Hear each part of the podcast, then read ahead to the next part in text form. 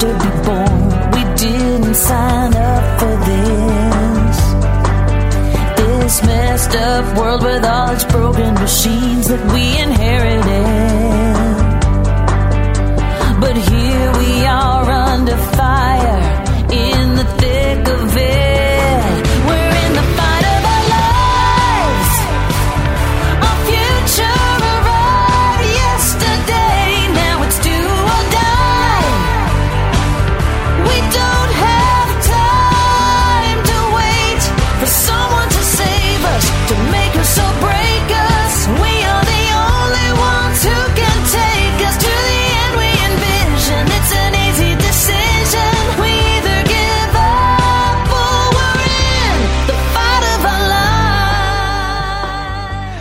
You guys. This is Richard Sacks. You're on Lost Arts Radio, and welcome back. This is a show I've been looking forward to for many months, and it's an old friend that I'm meeting for the first time, Dr. Christiane Northrup, and she's been doing incredible work that's been in preparation for her whole life and probably more than that. Uh, conventional medical doctor, OBGYN, and now a teacher of women's health and life and spirituality and teacher for all of uh, humanity, not only women. But that's where her focus comes from. And um, she's the author of a lot of great books, which are all described on her website. Also, her extensive medical background is, and speaking background and television background and all kinds of videos are there too. Lots of stuff to study. And um, we're in a situation right now in the world where not just inspiration, but inspiration in general connected to specifics that can be done and changed and upgraded in people's lives are really important. So we get a little chance to talk about that. And welcome, doc, Dr. Northrup. This is going to be fun. I'm really Thank glad you. are here. My pleasure. My pleasure to be there. Yeah. So one of the things, you know, I thought how we would use this time because we've got a little bit of time, but it's going to go by in a flash because there there's enough to talk about for weeks and weeks without a break and, and not cover all of it. So I thought, what can we do to not just necessarily repeat what you've been on video hundreds of times saying, you know, one more time because it's Yeah. it, No we point. could we could make better use of the time and Yeah. you know there are general principles that have been forgotten and more than principles identities that people have forgotten and walking around feeling disempowered and out of touch with themselves for totally unaware that they have a normal state that's miraculous and that's capable of dealing with whatever is around us and more in fact stronger than what's necessary and we're just disconnected from it. So a lot of the the doctors and scientists and other people on the internet now that are talking about what's happening even some of them don't grasp the full extent of it i would say and are saying well the disease is not that bad. The covid-19 disease that supposedly comes from this virus is not that bad because the here are the death rates and things. What they don't mention most of them is that that all comes from the PCR procedure, which is not not even a diagnostic test. So in reality, this so-called pandemic that we're in the middle of, the number of clinic not clinically but laboratory diagnosed cases is zero because you can't use that test for that. It's not. A, Kary Mullis explained it, right? Yeah. So it's it's uh, the architecture of the pandemic is the Right. PCR test, and the PCR test is garbage. So there you Yeah. have it.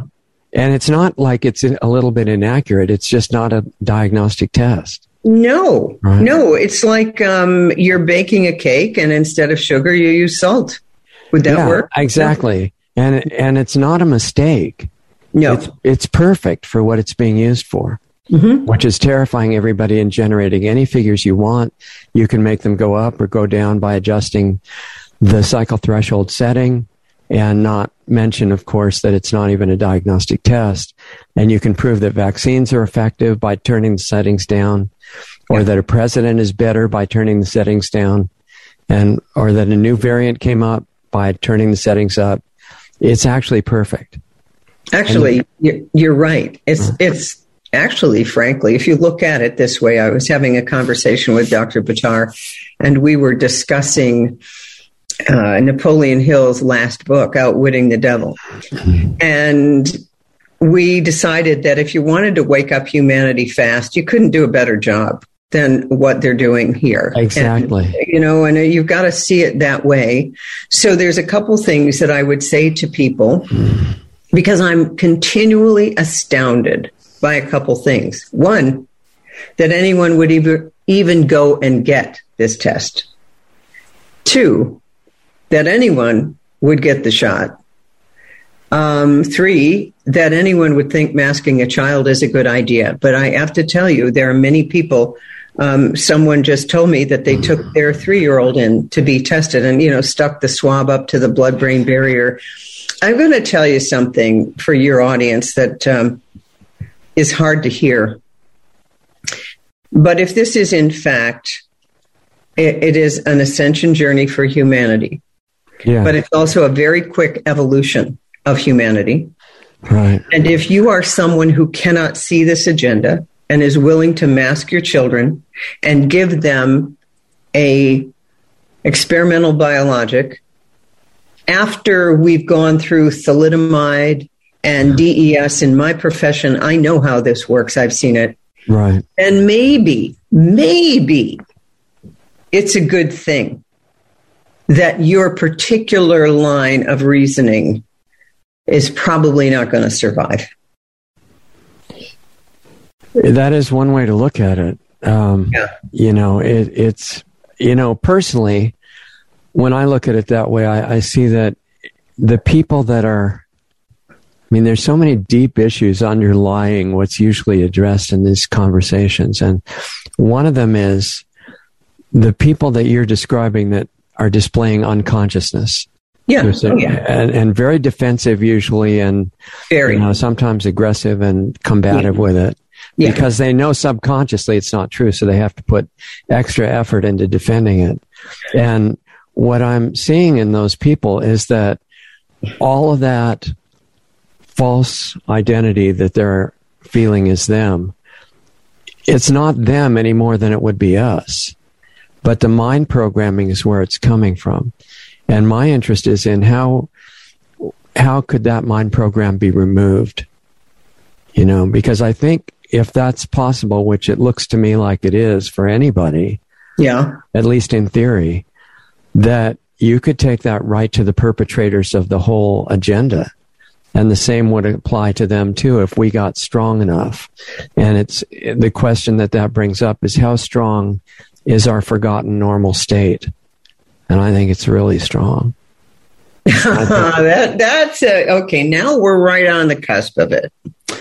Um, I agree that we're really strong. I, I read. A, I wrote this book uh, in 2018, "Dodging Energy Vampires," Yeah. an empath's guide to evading relationships that drain you and restoring your health and power.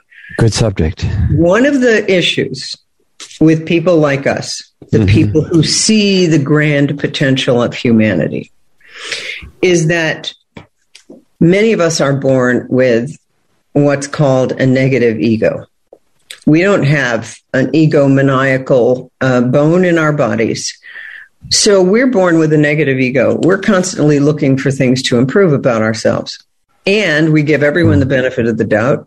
We see the good in everyone, even if it's not going to manifest for 200 years. We Right. stay in relationships that kill us, uh, thinking that if you could just use your human potential and goodness to help these people see what's really going on, then everything would be fine. We have the patience of a saint.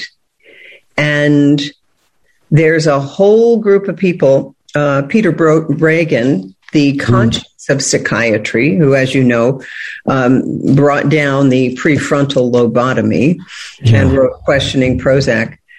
He wrote a book called The Global Predators We Are the Prey. And I've also worked with George Simon, a psychologist who wrote In Sheep's Clothing. And for 30 years, he has been training psychologists and mental health workers in the concept of personality disorder, cluster B, we call it in psychiatry. What he points out is we believe that only people who've been hurt in childhood are capable of hurting others. And he said this is the big mistake. And this is what they use against us. Mm. They know we believe this. He said it is it's not that they're wounded. Think cat with a mouse.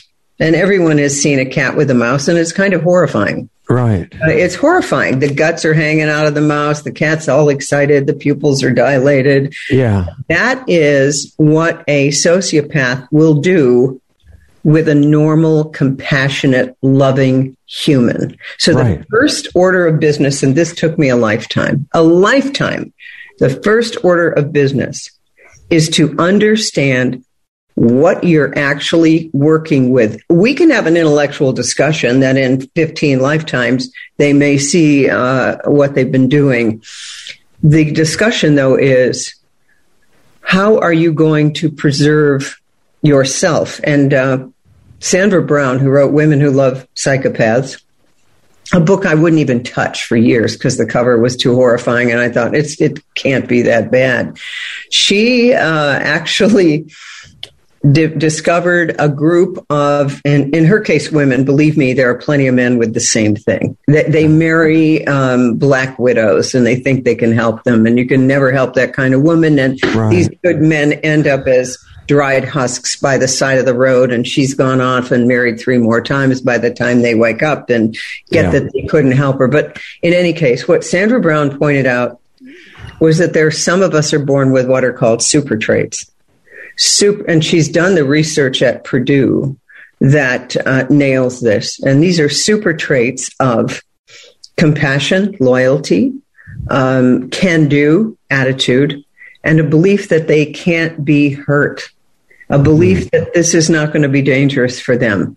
These are women by and large. She worked with, she worked with a bunch of women who came to codependency support groups. And many, many, many of them were not the battered women on welfare at all. They were doctors, lawyers, CEOs, uh, women who were very much the top of their game, but in relationship with total losers. Right. And so she wondered how this, how could this be?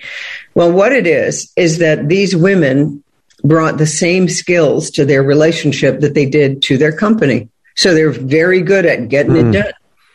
So, so you figure you've got a guy and he looks like he's great, but there's a little, you know, there's a little fixer upper things. Right. So she thinks she can fix the person. Now we're, now this is the horns of the dilemma of all of earth right now.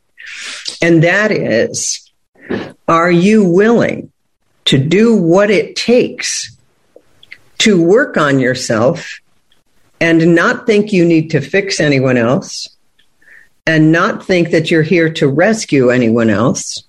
Are you willing to empower someone to do the work, but not do the work for them? This has been a lifetime for me as uh, Caroline Myss, way back in the 80s, did a first reading on me, and she said, you are a rescue addict. Do you hear me? You are a rescue addict, and your heartbeat has changed in the last however long. And I knew she was right on the mark. So I want to give you the current level of that in my life. So, way okay. back then, I once got a call from a patient of mine. Her daughter was at another hospital in labor and they were about to do a C section. And my patient, the mother, said, Could you please call that doctor and save my daughter from having a C section? And now here's the sick part I was almost tempted to do it. I mean, come on. That is so far along. The woman has chosen this doctor. She's in labor. Yeah. She's in trouble. And I'm going to now call this other doctor and say, Hey, you know, have you considered like, no. Well, here's the latest version of that.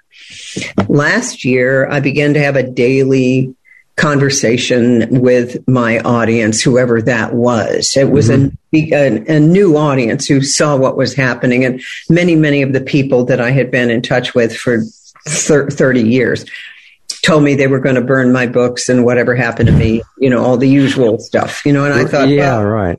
yeah, I haven't changed, but you're not keeping up. Okay. Yeah. Um, so I had a woman who followed me every single day. And we called ourselves, you know, the warriors of the radical light, you know, as opposed to Mhm. right, because we didn't care, right, left, that's ridiculous. Sure. So she then sends me a letter this spring. And she says, Well, you know, I looked at both sides and I decided to get the Pfizer shot.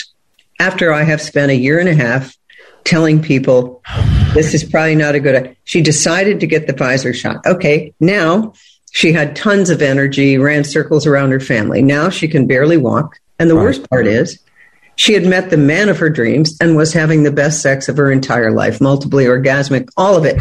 Except now, after the shot, she can't feel a thing. Right. Now, here's the deal. Here's the hook for me.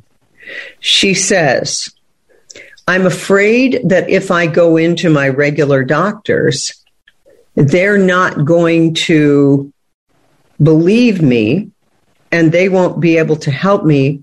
So I'm now coming to you. Do you have any any thoughts for me? And my thought for her is I want to throw you across the room. What Right. the hell were you thinking? You listened to me for a year and a half, but you decided to go ahead and get it, and now you're coming to me. I'm done. No, Did, did she ha- did she have any response to that? I didn't tell her. I just didn't even answer. I can't. Okay. I can't even answer. And now I'm getting calls regularly. Okay, my mother is in the emergency room, or my mother just entered the hospital. They put her on a ventilator. Can you get me some ivermectin? No, it's like it's too late. People, Right. I've been really my whole career, really, when you think of it, 30, 40 years of this is how you stay healthy. Right. And, but I, what I own is that my own path has been that of a rescue addict. And now I'm angry at myself for the part of me that actually does want to go in and rescue them. Right. That's what it really is. It's not really them. It's my opportunity to check out how are you doing with that addiction? How are you doing with that? you know, I, I don't know if you've found the same thing, but what I'm noticing is if you're upset with somebody, there's always the major element is upset with yourself. Correct. Correct. Absolutely. Absolutely. And when I was saying helping other people and that we have this forgotten, incredible, unlimited strength and we can cure demons and who, who knows who else, I didn't mean that you should go out and try that at home. I, what, what I was what I was meaning is that if Yeah. you just fully focus on working on yourself Yeah. permanently, not until you're ready, just permanently, that Yeah. in the course of that, you're going to start having an automatically stronger effect on other people, including the worst ones. So it doesn't because if you try to do that early, they can take you down. And the really bad ones will just eat you. No, yes, this is true. Right. Yes. Yes. hmm Um, but if you just forget that, and in order to be selfless and help the world, you are 100% devoted to helping yourself, it's the most generous thing you can do. Yeah. Yes, it is. If that is. makes And, and by the outer world, that is seen as selfish. Yeah, exactly. Did you Yeah. did you ever get a chance to read the Lord of the Rings trilogy? No. Okay, well, a lot of symbolic stuff in there. Oh, and at yeah. one at one point, this exiled king represents any of us was being uh, accompanying a war party to go save a city, representing you know whatever good is in humanity, I guess. And he left the war party and went under the mountain instead to recruit a lot of other worldly help, without which he saw that it can't couldn't be won. And they all thought he was a coward and a traitor. And that represents helping yourself and coming out with the other side with enough power without your own effort to change the outcome. There you go. It, it's right there. We need to call on the angels and the devas and God and Jesus and whoever else. We need to call on unseen help that's there ready to help. Yeah. The key is, yeah, you've got to ask. And you've got to ask sincerely. And so people are now asking me a lot okay, I've had the shot. I didn't know any better. Right. Now I do. What can I do? And I always say the very first thing that has to happen is you need to repent in the original meaning of the word, not repent, you're a, a lousy sinner and you're worthless. You know, Uh, yeah. you know, I remember the general confession of the Episcopal Church when I grew up, you know, we have erred and strayed from thy ways like lost sheep, and there is no health in us. But, um, you know, dear Father, please forgive us. And I remember it being 11 years old, sitting in the pew, listening to this. And I thought, I'm 11 and I haven't had this much time to get this bad. Like I just, I just knew this is, this doesn't apply to me. So when I say repent, I'm talking about that you missed the mark. You didn't know. And therefore you are asking forgiveness for what you did not know. And then the divine comes in. It's the Yeah. same way with, let's say that you don't want to go along with these mandates, which are not laws. Right. you you literally put a line in the sand and you say i'm i'm not doing it. I'm just not doing it. I don't care what happens to me out there in the outer world. This is my line in the sand. And when you do that and you mean it you get on unseen help but Yeah, when exactly. you're waiting when you're waiting for a law the government your husband somebody Yeah. never going to get that help. You will never know the power that you're talking about. You will never, you will never know it. But I'm a lot of us now. I'm sure you're feeling this, um, having so many, so many experiences of divine guidance right now uh, in this past year and a half, more Uh-huh. than more than ever before. When things get worse, it gets more accessible. Yeah, that's right. So you're talking about the invitation being required. Yes. And I, I think that's a really deep point because people don't realize we're inviting the opposite without knowing it because we're so used to it.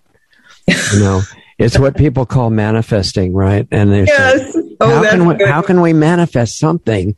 And they don't realize that's all they do 24 hours a day. and it's what they see around them is because they manifested it. That's it. Uh, that's what I tell people. Would you like to know what you believe? Look around. Yeah. Look around. But that means taking responsibility that you have power. That's it. Otherwise, that's just somebody else's fault. Well, and look at, I think this is what we are at the end of.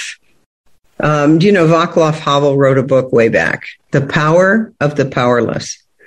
It's not real power, but it's the power of the Black Lives Matter movement, for example. Right. Um, it's the power of the Me Too movement, for example. It's you did it to me, you no good dirty dog, and I'm going to make you pay. The power We- to remain a victim, basically. How did we, seriously, last year, when cities were being looted and destroyed and uh, there were, you know, mayhem in the streets, that was okay. But I was a little worried about having a solstice celebration at my house because I was worried that my neighbors were going to report me to the police. Yeah. Yeah. And and if you can't see that, yeah, um, you're in a great state of delusion.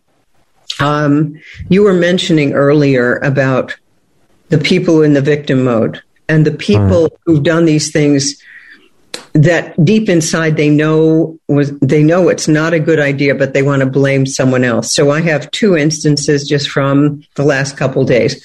One is a pediatric cardiologist who's a friend of mine. He had a young woman come in. She plays sports. Her mother had just taken her to get the um, the juice, as a friend of mine calls it, or the Uh-huh. jibber jab Yeah. and uh, she was having heart problems. So we know that this shot is associated with myocarditis in young people, particularly athletes. So he said to the mother, it would be a good idea for a couple weeks now or a month. Don't have her play sports. Just just let the heart rest. We don't want any permanent cardiac damage. The mother reported him to the board of registration in medicine. Whoa, he could lose his license if she Correct. Yeah. Correct. He was being a good doctor. The mother felt so guilty about having the girl get the shot that she wanted to go with the mainstream narrative, which is Right. the shot is safe and effective. The shot is safe and effective, and you lunatic anti vaxxers Yeah. are way off, right? Right. And so what she wanted to do is side with the official officialdom uh, and be taken off the hook. Because here she is now with a daughter who's an athlete who has a heart problem from something that did not need to be done. Yeah, But she she realize it's her there. fault. That's right. And we had another one um, who um, decided she was going to blame our lawyer on the fact that uh, she didn't she didn't want her daughter to get the shot, but she was having trouble with getting an exemption and a religious exemption and a medical exemption. Anyway, she long and short of it, she just she just decided it was easiest to get her daughter to get the shot so she could continue in school Right. and now she is blaming the lawyer for telling her that it would probably be difficult to get a religious exemption. She didn't even try, but she's now blaming the lawyer. So that's, you made me do it. You know, you made me do it.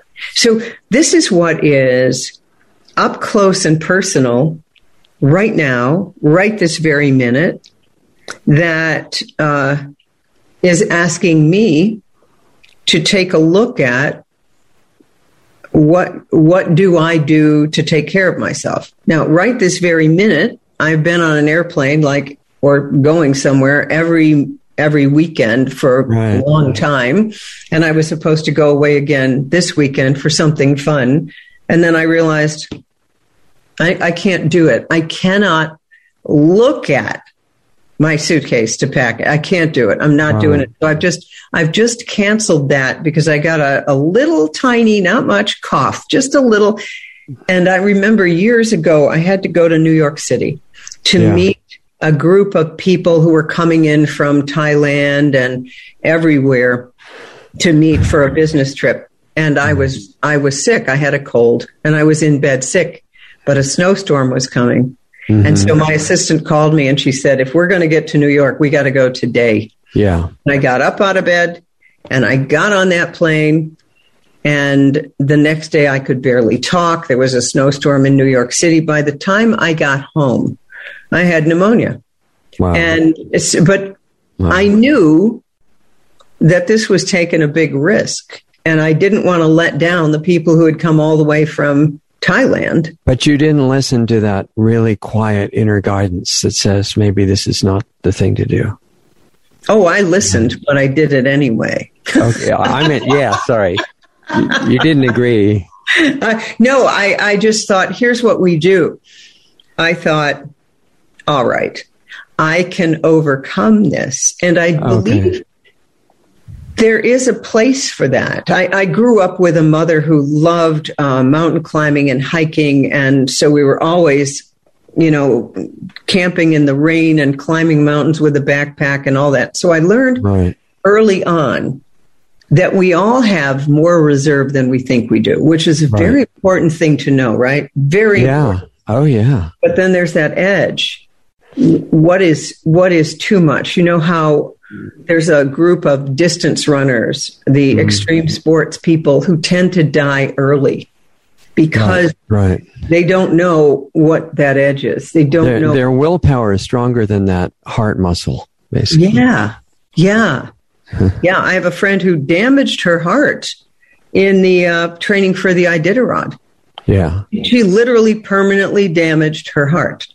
So there's a balance that is missing in those That's, cases, right? that's it. And then, but look at the culture of those um, of physical fitness and the extreme sports and, Sure. and all of that, the shaming. Yeah. Like, come on, you ween bag, you know, you can do it. Oh, what a pussy. You know, all of that right, stuff. Right. When part of our job as spirits in a physical body Yeah. is to learn the exquisite balance. I want to give you an example because I learned this with Dr. John Douillard at his clinic out in Boulder years ago. I took the whole family and he'd written a book called Body, Mind, and Sport. Mhm. And John talked about breathing through your nose. So don't ever extend yourself uh, at a at a level where the exertion is beyond breathing through your nose. Because if you do, you're going to be creating a lot of free radical damage. Oh, that's He'd put you on a treadmill. You'd breathe in through your nose, out through your nose. Put you on a treadmill. And then he'd gradually rise the, raise the incline yeah. and you're still breathing through your nose. And then the minute you couldn't, the minute you started to want to breathe through your mouth, he'd That's go, your that's your score on the stress test, basically. yeah, we're out of here. We're out of here. And then he'd Right. Put the thing down.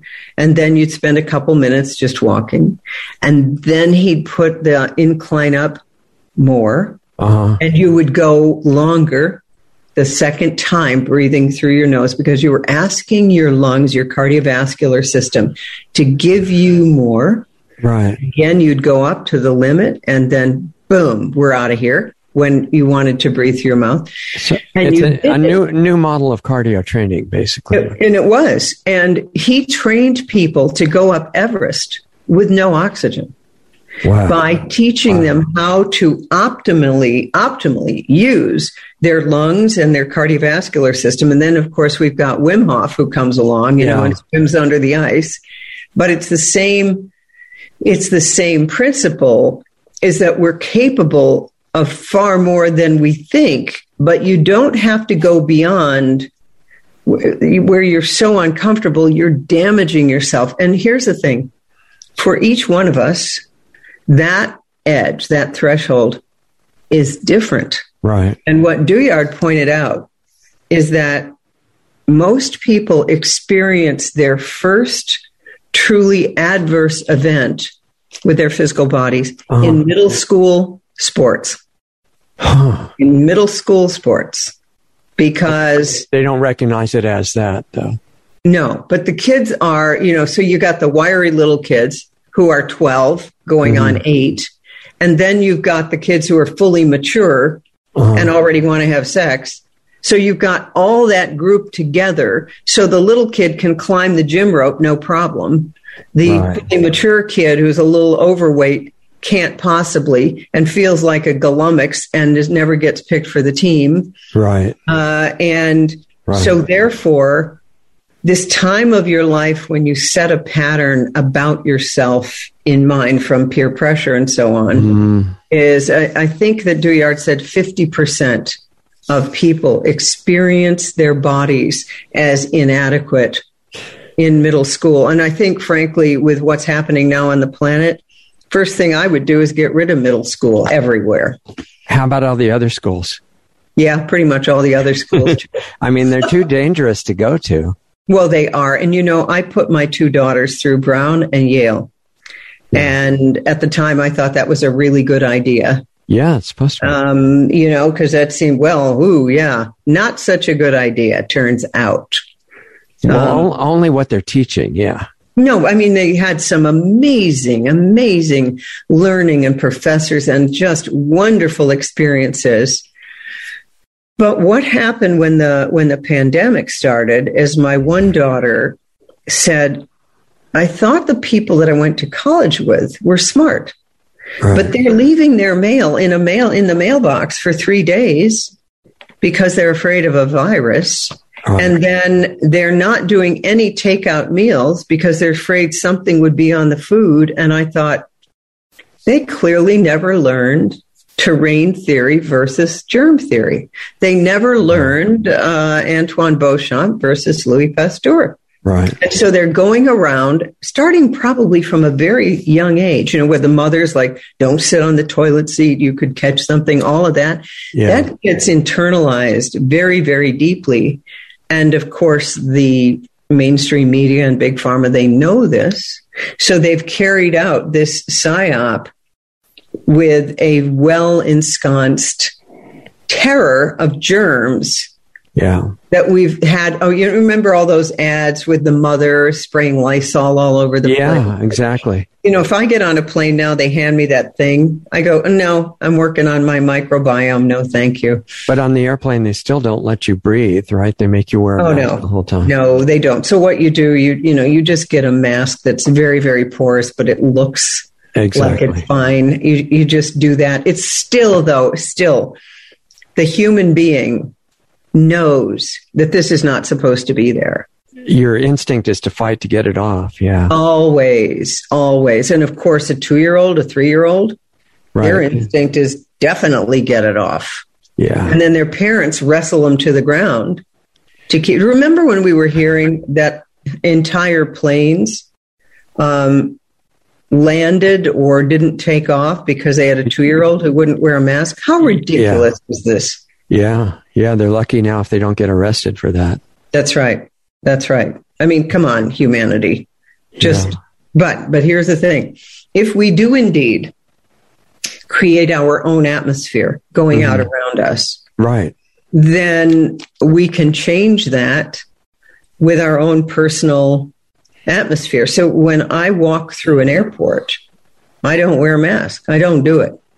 I I would I just sort of look around. Uh, uh, it's much more comfortable because we're herd creatures Sure. to blend in like everyone else. I but know. I'm you know I'm trying to um, be an example of uh, let's just see what happens. And the It- beauty of it is nothing happens. No one says a word. they think maybe you're one of the elite people that doesn't have to follow everything, you know, maybe, maybe. or it's subconsciously telling them that there's options. I'm always think- looking for the other person without a mask. Um, Yeah. And just go over and thank them.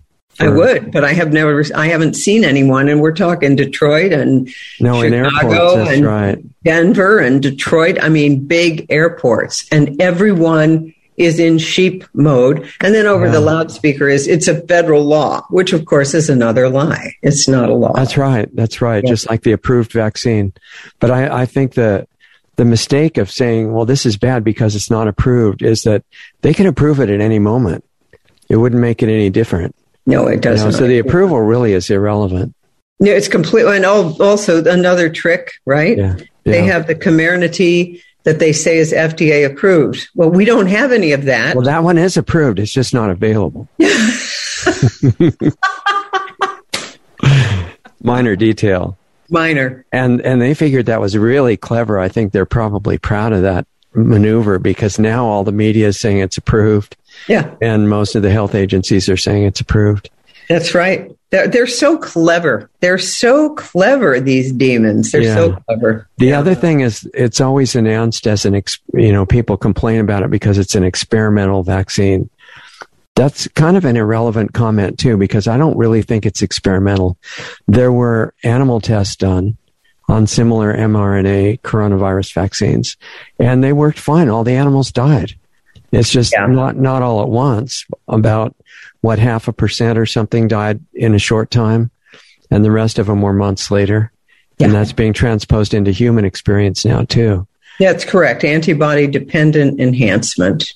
Why And- are why are some of the officials, you know, who understand this, doctors and scientists and people with good motives, they're thinking they can't really is it that they don't understand the real situation or they understand it and think people are too weak to hear it? You know, that They're the shot's afraid. working They, they are they are afraid of their own jobs. Okay. I want to give you an example. We have a, a lawsuit in front of a judge here in Maine, and she said she would rule by October 15th. She promised us. It's a it's an alliance of many many health choice groups and healthcare workers, nurses and doctors and everybody mm-hmm. all together. To bring this suit um, on behalf of what we call our Healthcare Alliance. Mm-hmm. And uh, so we had Dr. Peter McCullough. You can't get better than him. Right. And then our our lawyer Ron Jenkins, who does all the drafting for all of these lawsuits across the nation, working with Tom Renz, and he is brilliant. He's probably Thomas Jefferson reincarnated, and he went to Jefferson uh, in college. Anyway, so they present this information.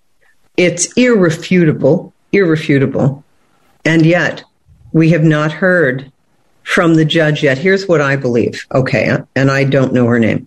Here's Yeah. what I believe. She knows that in the eyes of God and in the eyes of her own soul and her own conscience, Uh huh. she must rule to stop this mandate for healthcare workers. I mean, we now have uh, three counties in my state with absolutely no EMS, no 911 numbers. Three counties where you cannot call 911. Nobody's coming. We have the pediatric unit in the mid coast uh, completely closed. Um, we have people walking off their jobs all over the state. So I think that this judge knows what is the right thing to do by law, Right. but she also knows that if she rules in our favor, she is going to experience massive disfavor from the uh, the political situation that is that appointed. she might have some kind of a fatal accident by coincidence. Too. Exactly, exactly. And so, Yeah. therefore, you know, we're just praying for her because she well might. This happens all the time. Right. So, talk about being on the horns of a dilemma. If you're still in the system, and what I would say to people is you don't want to work in a system that's mandating these things. You don't want to work for evil. So get out of there and do. Okay, I don't know where what it's like where you are. We have help wanted signs everywhere. It's, not here- like there's it's no work. Too. No, there. It's really hard to find workers. Correct. Yeah. So, okay, don't be a nurse for a while. Don't be an uh, ambulance driver for a while. Go work somewhere else because um, here's the beauty of the current uh, death cult. Anything that is motivated by death has within it the seeds of its own destruction. Yeah. That's true. So it's all going to go away. Nature will win, and nature wants to find a way to live. And this is a death cult.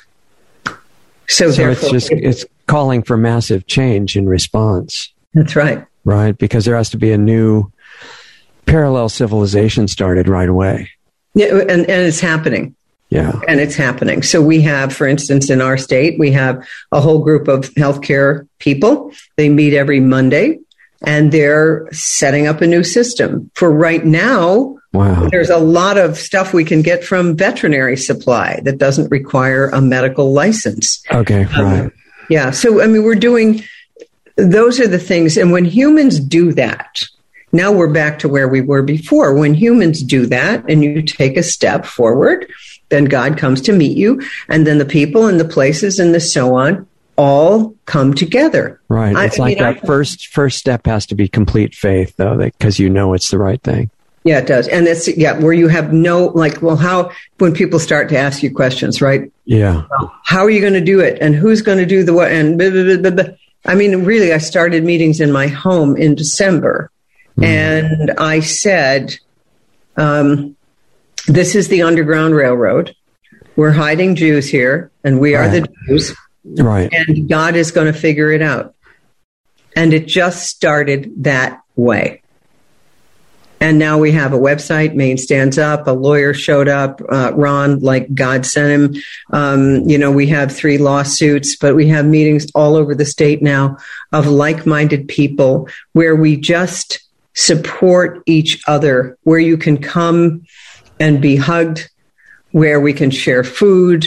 Uh, and so this isn't like a group of doctors or a group of lawyers. This is a group of everybody. Like Right, you- right. would never be together in the past. So you're talking about the in the group of healthcare providers that's starting the new system and, and the materials that they have access to, like through the veterinary supply and all kinds of other things, herbal Yeah, things. because what, what we need at this particular, just in this particular moment, we need people to not go to the hospital.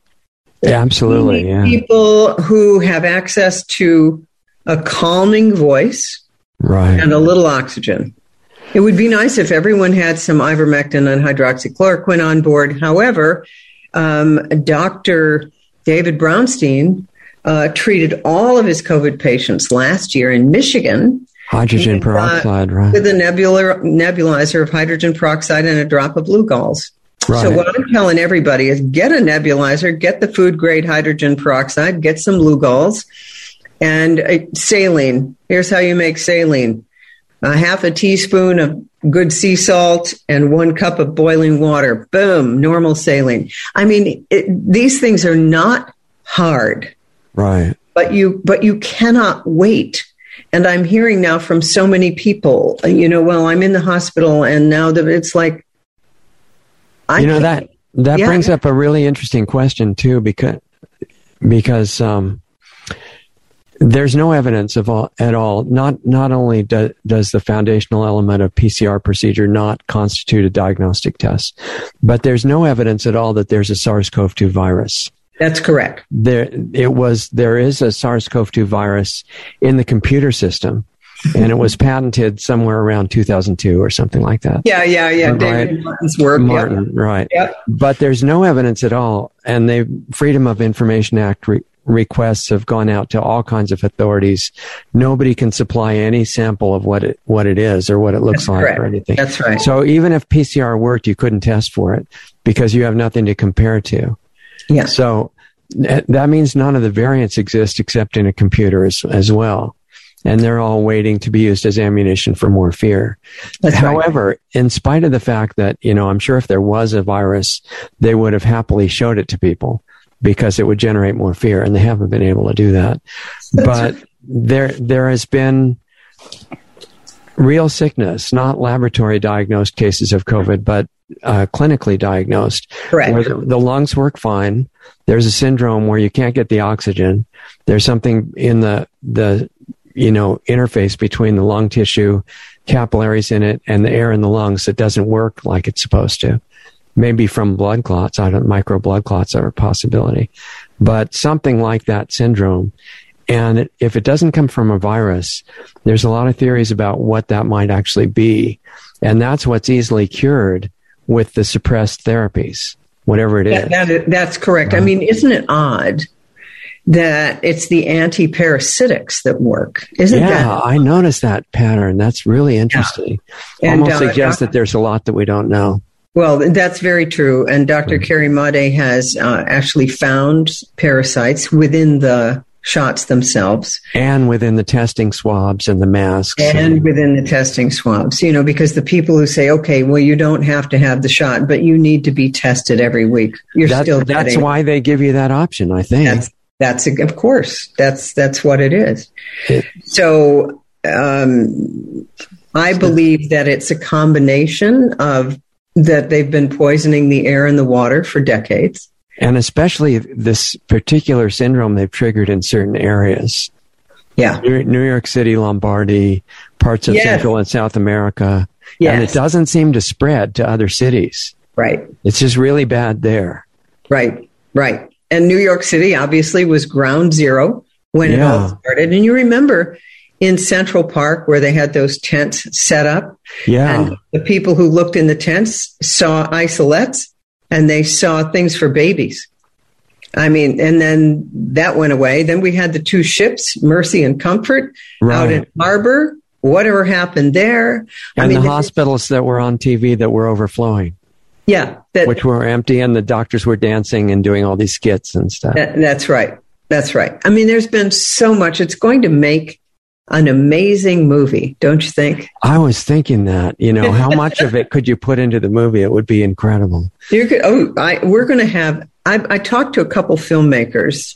These two guys from LA, filmmakers. Yeah. They were in Grand Rapids, Michigan, at one of the Clay Clark events, And they had come forward when Andy Wakefield needed filmmakers for uh, a new movie that he's doing. And so they came forward. But I talked Okay. to two guys, and one of them said, The future belongs to the storytellers. And yeah, they got a lot of material waiting right now. They need to Yes. catch up. And so what what do we mean by that? What do we mean? We mean that it's time to tell a new story. The magnificence of humanity, of who we really are, of what we're really capable of. When Jesus said, These things and more ye shall do also. Yeah. Lying. I think that's a really deep, important statement. yeah. I mean, if, if that one thing were grasped, everything would be different. Yeah. And people wouldn't be afraid to see what the real situation is. You know, like a lot of people who know, even if they're not afraid of losing their job, if they're a really ad- advanced doctor or scientist or somebody and they, they're safe that way, but they still say, you know, like things like this morning, I wrote back to a doctor who had said, the vaccines don't work. And I said, yeah, they do work. They're doing exactly what they're supposed to. and almost nobody's reporting that.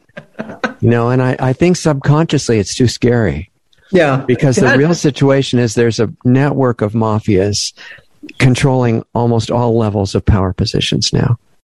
And they're getting and they're very organized and they're getting coordinated messages of, of operations from the top level. Yeah. And at the top level, I think their intent is total extermination. And it looks to me like a ceremonial sacrifice on their part. It's not about money on that level. No. And they don't tell their servants because it would endanger morale to know that they're all targeted for termination as well.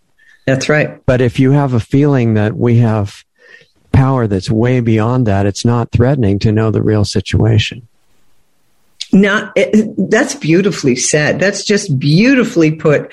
What I say to people is, it's way worse than you can imagine, Yeah. And you And- can imagine they- quite a bit. and you will not access your power, your true power. Because you know, I've been a Hay House author, and I've been on the you know the uh, affirmations and the manifestation and all of that stuff for for Yeah. decades. However, I've always had the ability to see this is how bad it is. And there's a lot of people that go to the butterflies and rainbows because they can't look at this over Well, here. Well, they honestly think that that's going to keep them spiritual. And if they acknowledge the real problem, it's going to pollute them. oh, that's good. That's very good. Yeah. And, and I think that's a legitimate line of thinking. It's just, it keeps them weak.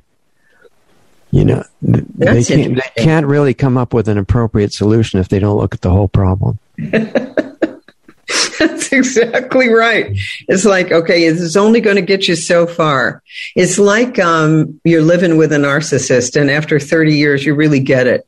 Yeah. You are not going to change this guy. You are, no matter how good you are, no matter how much money you give him, you are not going to change this guy. Then Right. what you have to deal with, because you've read all the self help books and you've Yeah. watched all the movies where all the narcissists actually come clean at the end and get down on their knees and you think you're a failure because that hasn't happened in your case. that's right. And then you finally wake up. And then here's what I tell women in that situation. Okay, now you can leave this guy, but are you prepared? Are you prepared for the fact that he's going to have another woman in 15 minutes? Are you ready for that? right. And it happens every time, and it's always a blow. But it's better if you have someone who can kind of coach you through it. Okay, this is going to happen. This is Yeah. going to happen. This, is, and then you're going to be free. Right. Fine. Right, right, Yeah. right. And you always did have it in yourself to provide everything that you need. That's right. It's just now the narcissist is helping you realize that because you have no choice. That's it. That's So, it. so the evil perpetrators in the world, especially at the top level, are forcing us to realize the potential that we could have not dealt with for a long time if things were easier. That's correct.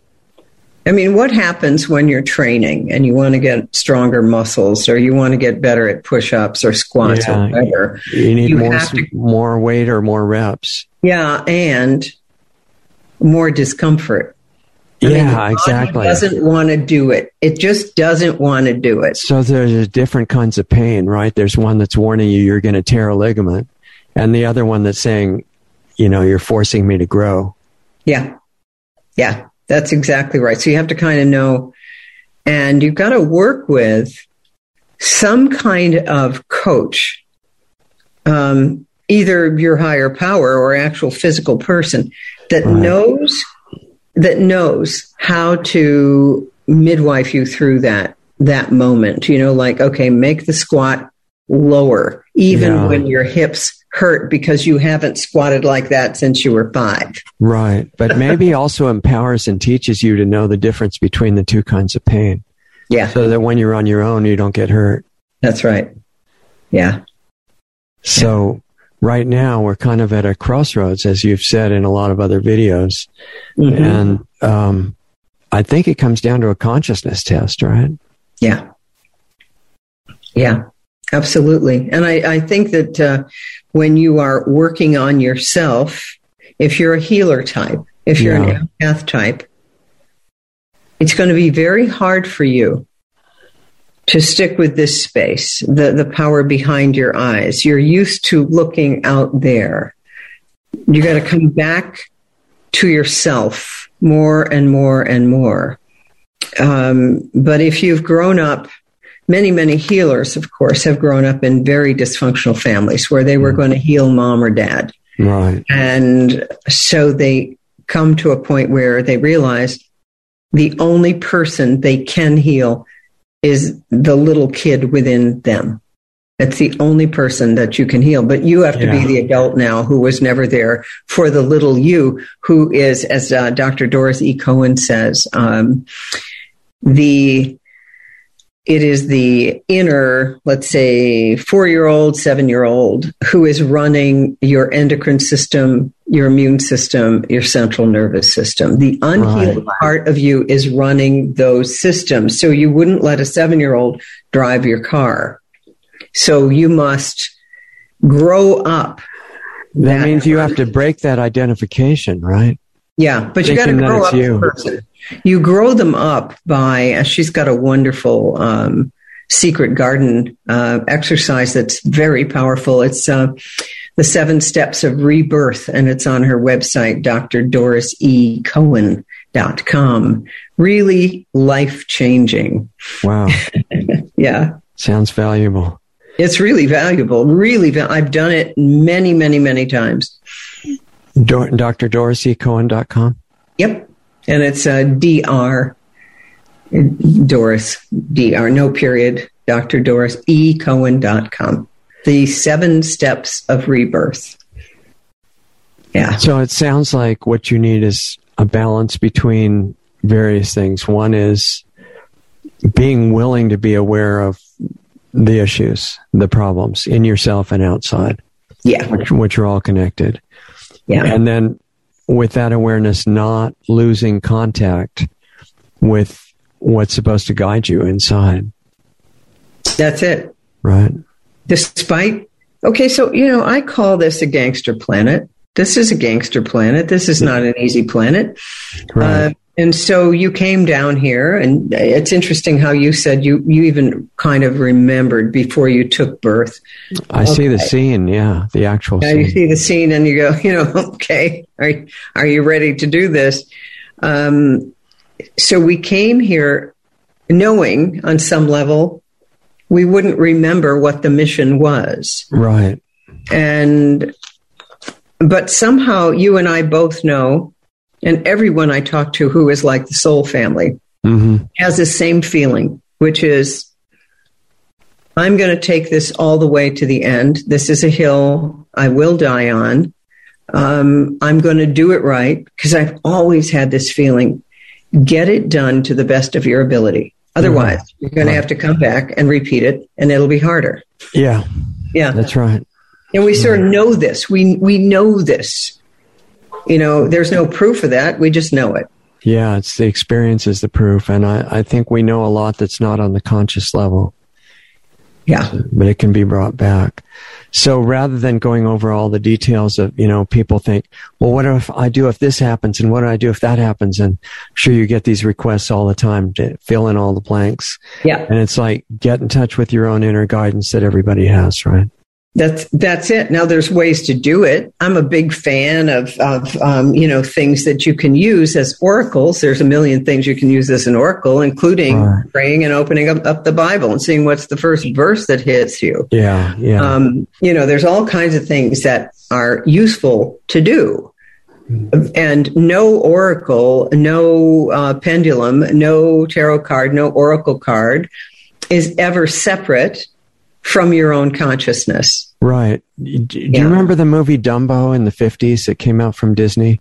Yes. And there's this elephant, right? He had really big ears and he felt kind of bad about that because the other kids didn't. Yeah. And um, Jiminy Cricket, ran into this mentor, Jiminy Cricket, who said, Oh, this elephant could fly. You know, in other words, your particular characteristics are not a curse, they're a gift. Yeah. And he taught him how to fly. And Dumbo was really resistant. And he said, I need some tool or I can never fly. And he gave him a feather, Yes. which is what you're talking about, I think. Exactly. And then the It's- test came when he was falling out of a tree or off a cliff or something, and he dropped the feather. And Jiminy Cricket was on his neck talking to him, and he had like 10 seconds before he hit the ground to say, Oh, it was never the feather. That's exactly right. That's exactly right. Yeah. All these There's no power in, you know, I, I, I always laugh. Fundamentalist Christians say, oh, you know, tarot cards and pendulums, that's all evil. It's a work of the devil. It's like, It's black magic because I didn't memorize it from my religion. You know? that's exactly it. That's right. That's right. Incredible. So this is all a spiritual learning experience, I guess, right? Yeah, yeah absolutely. With very convincing actors in, in the set. Very convincing. So, don't you? One of the things that I found myself doing all of last year, mm-hmm. I listened to Dr. Andrew Saul, who is a world expert on vitamin C, which is extraordinarily useful, by the way. They used to cure polio with it. You Yeah. got to take enough and you got to get to tissue saturation, which you will know when you get loose stool. So, that can be Right. anywhere from 4,000 milligrams to 50,000. And you But don't anyway- you don't necessarily need IV administration to do No, that. you can do the tissue saturation orally. But anyway, so Andrew Saul, way back at the beginning of this last summer, he's saying that they he was sending tons of this to China, and given all of the stuff that vitamin C does, and then his interviewer looked at him and said, uh, "So, if it's this effective." Why don't people know? I mean, why isn't this used all over the place? He looked right at the camera and he said, Satan. Yeah. and laughed. The rest I is details. Yeah, and then I just um so you know I sort of spent last year get thee behind me Satan like come on.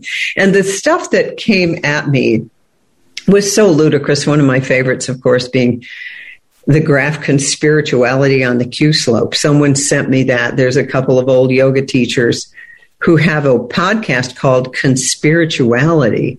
You know, and they begin to attack me and Dr. Kelly Brogan and and I found it just amusing. Like, first of all, who has this kind of time? Like, what are, what are you doing? Like, you've, you've created a whole new word, and now you got a graph, conspirituality on the Q slope, and Kelly Brogan's sin as she's questioning the germ theory.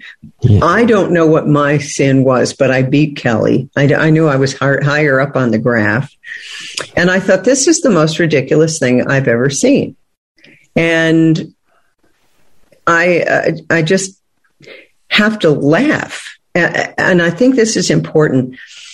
You look at these people and you laugh. They can't. They have no humor. They have no humor. And uh, so my feeling is if they're the kind of vampires I think they are, you know, if they're out in the sunlight, their skin cracks, they don't want to be out in the light. And our Right. job is to laugh at them. Yeah, that sounds right. That's a whole different attitude. It ruins the plan. It, it, and it does. And it does. In fact, I notice with all the people that I'm with, the, the patriots and the holistic health people and all of that, Uh-huh. We have a lot of laughs. There's a lot of musicians. There's a lot of singing. There's a lot of dancing. There's a lot of great Yeah. food. There's not any fundamentalism, except that I did meet a fundamentalist guy at this, uh, thing, um, Health Freedom for Humanity. He was into what's called looping, and looping was drinking your own urine as a healing thing. Wow. And uh, I, you know, it. my my whole body just goes no, but I'm willing. I'm willing to look at everything, you Sure. know. But my body goes, we're not doing that. Yeah. And you paid attention to that. of course I did. And and the thing is, he had the in the moment the pressured speech, like I have the only way. Right, exactly. And and I just think that that is something we need to back away from. I have the only way. It's never going to be like that on earth ever. yeah. Yeah. Yeah. So so what happened with that situation where he was Oh, trying to convince people?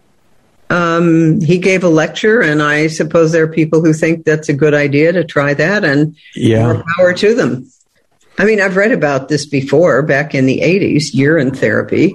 Right. But, you know, my feeling is that um, the sweat on the skin, menstrual blood, exhaled air, urine, and feces are the contaminants that the body's getting rid of. This is Mhm. not something that one imbibes once again. Exactly. And some of the things that are known as sickness are the same thing. Yeah. Really Yeah. interesting. Yeah, that's right. That's right. Uh, the symptoms are often just detox. Yeah. yeah, exactly. So since we're, you know, running out of our little time here, what how Yeah. can people follow what you're doing and any indications of where it's going, you know, your activities, what you're looking forward to in the near future? Okay. Uh, drnorthrup.com, my website. And Okay. I'd love it if everyone would sign up for the e news. That will tell you everything that I am doing. I have a very active Telegram channel. And also, I'm on MeWe, most active though on Telegram.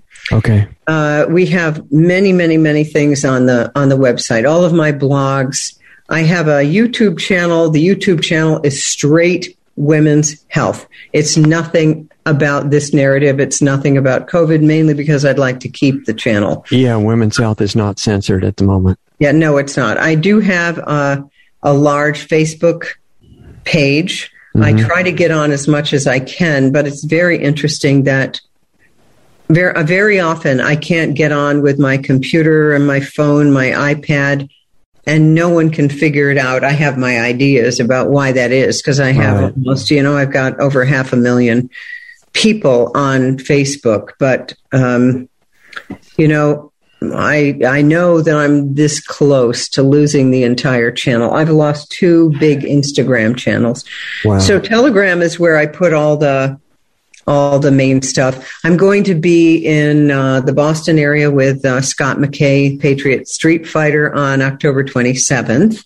That's a Wednesday in Abington, um, Massachusetts. I think that's going to be like five to nine, something of that nature. I'm going to be this Saturday in Bangor, Maine, at a Frontline Doctors event in Okay. Orrington, Maine. Um, a lot of stuff. All of my slides from my uh, Clay Clark event are available for free at mainestandsup.org. So I want people to have the visuals uh, so that you you too could use these uh, in a presentation if you'd like. So Okay. mainestandsup.org and our lawsuits are there. And quite frankly, you wouldn't have to read a single book just read the lawsuits. They are so beautifully crafted. They're so well referenced that the entire PSYOP will be outlined for you wow. in, in these lawsuits. And by the way, in April, we asked our Maine CDC to please give us the cycle threshold that they were using for the PCR test in Maine. I Wow. happen to know from another thing that it was 45. But wow. uh, I wanted to make really sure it was high enough. Oh, really? Sure. Yeah. So in April, we filed that suit. And all we asked them was for some discovery. And they have not answered yet. Sooner or later, someone is going to have to answer. The other thing I'd like everyone to know hmm. about is the Medicare and Medicaid data directly from a whistleblower in the government. And that's on rents, Renz, R E N Z, law.com and you can get all of the data documenting that there has been at least 48,000 deaths in the first two weeks after getting the shot. That is the Medicare and Medicaid data. That is United States data. It's irrefutable. Didn't and they fix that by saying more recently that if you die in the first two weeks, then you were unvaccinated? Yeah, well, that's what they're doing, but these are the actual deaths, and they've got the data there. Okay. So it's it's there, and you go to renz-law.com, and as Tom says, the court of public opinion is as important as the slowly grinding wheels of justice. So I want people yeah. to spread this information far and wide because at this point, what I hear is, you know, you are the news. We are the news. Uh, very few people are watching CNN. Uh, I'll also be in Dallas in um, December and then in Phoenix in January. This is with the Clay Clark group. So his okay. website is time to free america.com. Okay. Those are wonderful conferences. Just everybody gets together and there's there's beautiful prayer and spirit and you know the right politicians. I Right. I don't spend any time on politics. I think both parties should be abolished and that they're both dirty as anything. So yeah. I don't spend any I don't expect anything from any politicians. We've got two legislators here in Maine who I adore. They're wonderful women. Wow. I trust them, but I don't, you know, in general, the, the system needs to go away. Yeah. Yeah, totally yeah. agree. So all your schedule events are on uh, timetofreeamerica.com? Well, those are the Clay Clark events. So okay. the, the schedule of events is generally drnorthrup.com. Okay, good. Um, but Telegram is uh, always at the moment, Telegram is is the is the good one to follow for all okay. of up to the minute stuff. See, we're uh, like all of us who are in the disinformation dozen. Mm-hmm. Um, we want to make sure that we keep the channels we have. Exactly. And as you know, the deep state is capable of taking down a website, taking away PayPal accounts. Uh, yeah, I yeah. that General Flynn, they took away his credit cards and his access to a bank. So these are the things that they that they can do. I don't know much about General Flynn, and I'm certainly not in that position. Right. Um, but we, you know, but PayPal has the AI in place now to cut off conversations if you bring up the wrong d- discussion. Oh, they do. The, okay. Yeah, I've experienced good. that. Oh, good to know. So I generally speak in code, you know. So the yeah. the shot is the the juice or the jibber jabber or something right. of that nature. Yeah, sarcasm is an untapped potential field for communication. yes, it is. yes, it is. it's like having a code with footnotes. That's exactly Just reverse right. everything I'm saying and you can listen and we won't get censored. That's right. Yeah. For the moment. I mean, I think they're working hard on AI that catches sarcasm, but they don't have it yet. See, this is the thing. I don't think that that kind of vibration can work in the uh, human realm of creativity and compassion and empathy and humor. I don't think it works up there. It works mm, yeah. in the cyborg area. Um, I saw on, uh, I think it's Unilever, where they have, you know, a robot hand and then a human hand. Uh, yeah, yeah, like we're supposed to merge. That that we're yeah. Well, that's the only way that these uh, what Oracle Girl calls high frequency high frequency negative beings. She said they have to, they're trying to combine with biology because yeah. they're on the way out. They can't survive. So yeah. they've taken uh, Michelangelo's Sistine Chapel, Adam and God. Uh-huh, uh-huh. You know, it's now robot and human. Yeah. Not going to happen. It no, may happen so. for a bunch of people, though, if they go into the Matrix, which I've always said is a documentary. Yeah, yeah, yeah. We need to find the filmmaker for that. Anyway, um, we have a lot more to talk about. Maybe you'll have time to come back at some point. That would be fun. All right. I'm just really grateful that you're in the world right now. Thank you. And Thank you. hold on, we'll say goodbye in the break here. Great. Okay, you guys, that was Dr. Christiane Northrup, and um, incredible person. I look at her books; they're all listed on her website, drnorthrup.com. And she gave us, I wrote hurried notes down here on the piece of paper in front of me. She gave us so many interesting um, websites that are important information. Uh, trying to, you know, you get them all in the in the recording of this of this um, discussion. But I'm thinking any to mention to you in particular. She said that blessedforfrequency.com is really important. Uh, a guy named Gene Decode, because he was um, he, she she talked about the procedures and protocols for uh, various conditions, and he has a lot of those important ones on his website, blessedforfrequency.com. And then another very important guy, Robert Michael, um, pr- private. I scribbled my notes and barely able to see them here. Uh, privateestatetrust.org. And that's about using the law system to reclaim your status as a natural person instead of a subject of the state and much more. I mean, you, this might be a discussion that you'd want to review more than once if you have time. And I thought, wow, she's doing incredible work. All of her books, as I said, are mentioned on her site, drnorthrup.com, and they're avail- all available.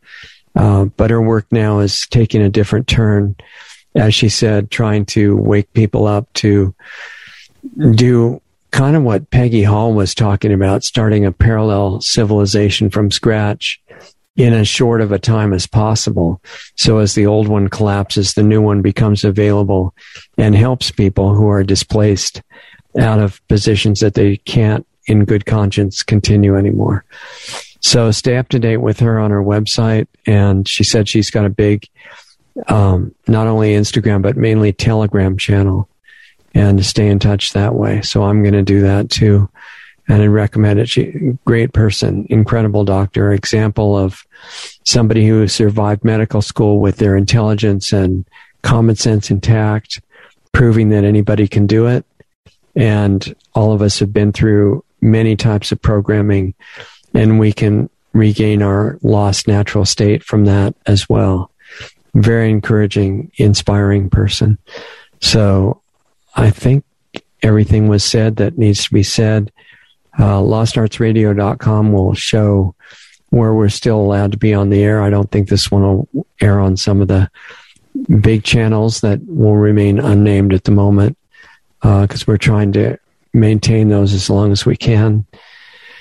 Um, but stay in touch with us wherever we disappear from, no matter what, on lostartsradio.com.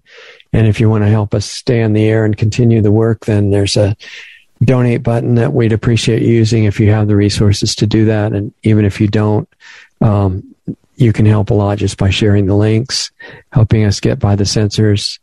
We can also be supported on Subscribestar link, which is near the top of Lost Arts Radio page.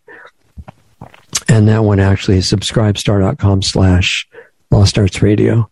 And remember that we've got Saturday show, 4.30 Pacific and uh, 7.30 Eastern U.S. time that's on current events called Lost Arts Radio Live. This one you're listening to has to be pre-recorded because most of the guests that we invite on the show have schedules that don't match any live times we could do. So that's why we do it this way. And it's uh, allowing us to get a lot of incredible people on here. I think that's the main thing. And as Dr. Northrup would agree, I'm sure now after just talking to her, um, taking care of yourself is the most generous thing you can do to help the world. So don't let your health slide. Uh, get back in touch with natural healing principles. Use them, you know, when you can get off deadly drugs, um, even if you need a doctor's help or, or on your own, uh, whatever is appropriate in your situation. That would be a really good idea. Uh, I would say the same thing about recreational drugs and alcohol and tobacco and nicotine and all and marijuana, all these things, they offer uh, the mirage of momentary escape or or calming down, but they obscure the way superior ways of doing that that are within your own system. And those have no negative side effects at all. In fact, real medicine, as these great doctors recognize, doesn't have any bad effects either, whether you call them side effects or real effects or anything. Uh, they're out of touch with what uh, Hippocrates said do no harm, your first order as a healing person or a doctor. don't, he didn't say don't do too much harm. And if only certain people die from your treatment, it's okay. He said don't do any harm at all. Do no harm. And, you know, self defense excluded. I think that applies to all of us. So Lost Arts Radio Live on Saturday afternoons. And then a half hour after that show ends, we've got the meeting of Planetary Healing Club in which we go over uh, forbidden health information that we're still allowed to talk about on a private platform and a lot of the consciousness work that underlies that. And we were talking about on the show with Dr. Northrup is really the essence of what humanity is going through right now. Consciousness comes back in a normal way, and nobody's going to go along with suicidal orders ever. So you can start that yourself and it spreads. It's quite exciting, actually. PlanetaryHealingClub.com is the access point. And I think that's about it. So take care of yourself and have a good week. And we'll look forward to seeing you here next time. Take it easy. Introducing Lost Arts Radio on Subscribestar.com. Just go to subscribestar.com slash Lost Arts Radio to find our rewards program offering 10 different giving levels starting at just 5 bucks a month. We offer incredible value for any rewards level, from extra monthly interview videos not available publicly to subscription based Planetary Healing Club videos once, twice, or three times a month, to private counseling sessions with Lost Arts radio host Richard Sacks, to tech help with me, Doug Diamond. We even have one option where you can be the star on Lost Arts Radio as our guest on a specially produced show just for you. We conduct an interview with you and broadcast it to our growing network and listenership. Our subscribe star levels are one of a kind and offer great rewards for any budget. Please help support Lost Arts Radio. We can't do it without you. With increasing censorship on many of our channels, we really need your support today to keep doing what we're doing. As Richard says, we're not even at survival level yet. Lost Arts Radio has three weekly shows. Lost Arts Radio Live each Saturday night at 7:30 Eastern, 4:30 Pacific, which is a live stream currently on multiple platforms in case we get banned from some of the larger ones. Right now, we're on Facebook Live, Twitch, and DLive. You can access these broadcasts by going to www.lostartsradio.com slash live for all the links to those channels. The Planetary Healing Club meets right after Lost Arts Radio Live at 9 p.m. Eastern, 6 p.m. Pacific on Saturday nights. And our Sunday show with guests airs at 9 p.m. Eastern, 6 p.m. Pacific on Sunday nights on our Blog Talk Radio channel, our YouTube channels, Facebook pages, and on Brighteon. Be sure to sign up for our free email list just in case we do get banned on big tech's platforms. It's just a matter of time, really. They don't like the stuff we talk about and they do not want the truth out there. In fact, they have already attacked us numerous times. Join our free email list so we can let you know where we are and how to access our shows. The sign up button is right on the top right on most pages of our website. The best starting point for all things Lost Arts Radio is our main site, lostartsradio.com, where you can find the hottest news selection videos that we curate just for you. Those are on the homepage and added to daily, as well as articles and breaking news about information you really need to know. Our show archives, the 10 most recent shows, are right on our homepage, as well as our Blog Talk Radio page at blogtalkradio.com slash lostartsradio or just click the All Things Radio Show tab right on our website. We're in the podcast directory on iTunes, and all of our shows, except the banned ones, are on our YouTube channel at Lost Arts Radio. Our Brighteon page is really taking off, and we often have editors' picks videos right on their homepage. Visit brighteon.com slash channel slash Lost Arts Radio. On our site, you can also access our free listener forum as well as sign up for the Planetary Healing Club, which is just $25 a month, where you get private access to a one on one interaction with host Richard Sacks and myself and the other club members who participate live. More info can be found at planetaryhealingclub.com. We're providing solutions in there to make the world a better place. Come join us. Stay tuned because up next, you'll get to hear a really great song by an independent artist that we're doing our best to support. Go to lostartsradio.com slash music for the full list of all the great songs and bands that we spin on our audio-only podcast shows. If you're in a band and want to submit a song for consideration for airplay on Lost Arts Radio, visit my website at diamonddiscaudio.com for more information about the music placement, mastering, and mixing work that I do. Thanks again for listening to and supporting Lost Arts Radio. We love having you as part of our family to learn, experience, and grow with. We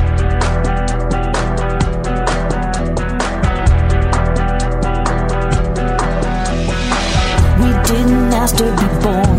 We didn't sign up for this. This messed up world with all its broken machines that we inherited.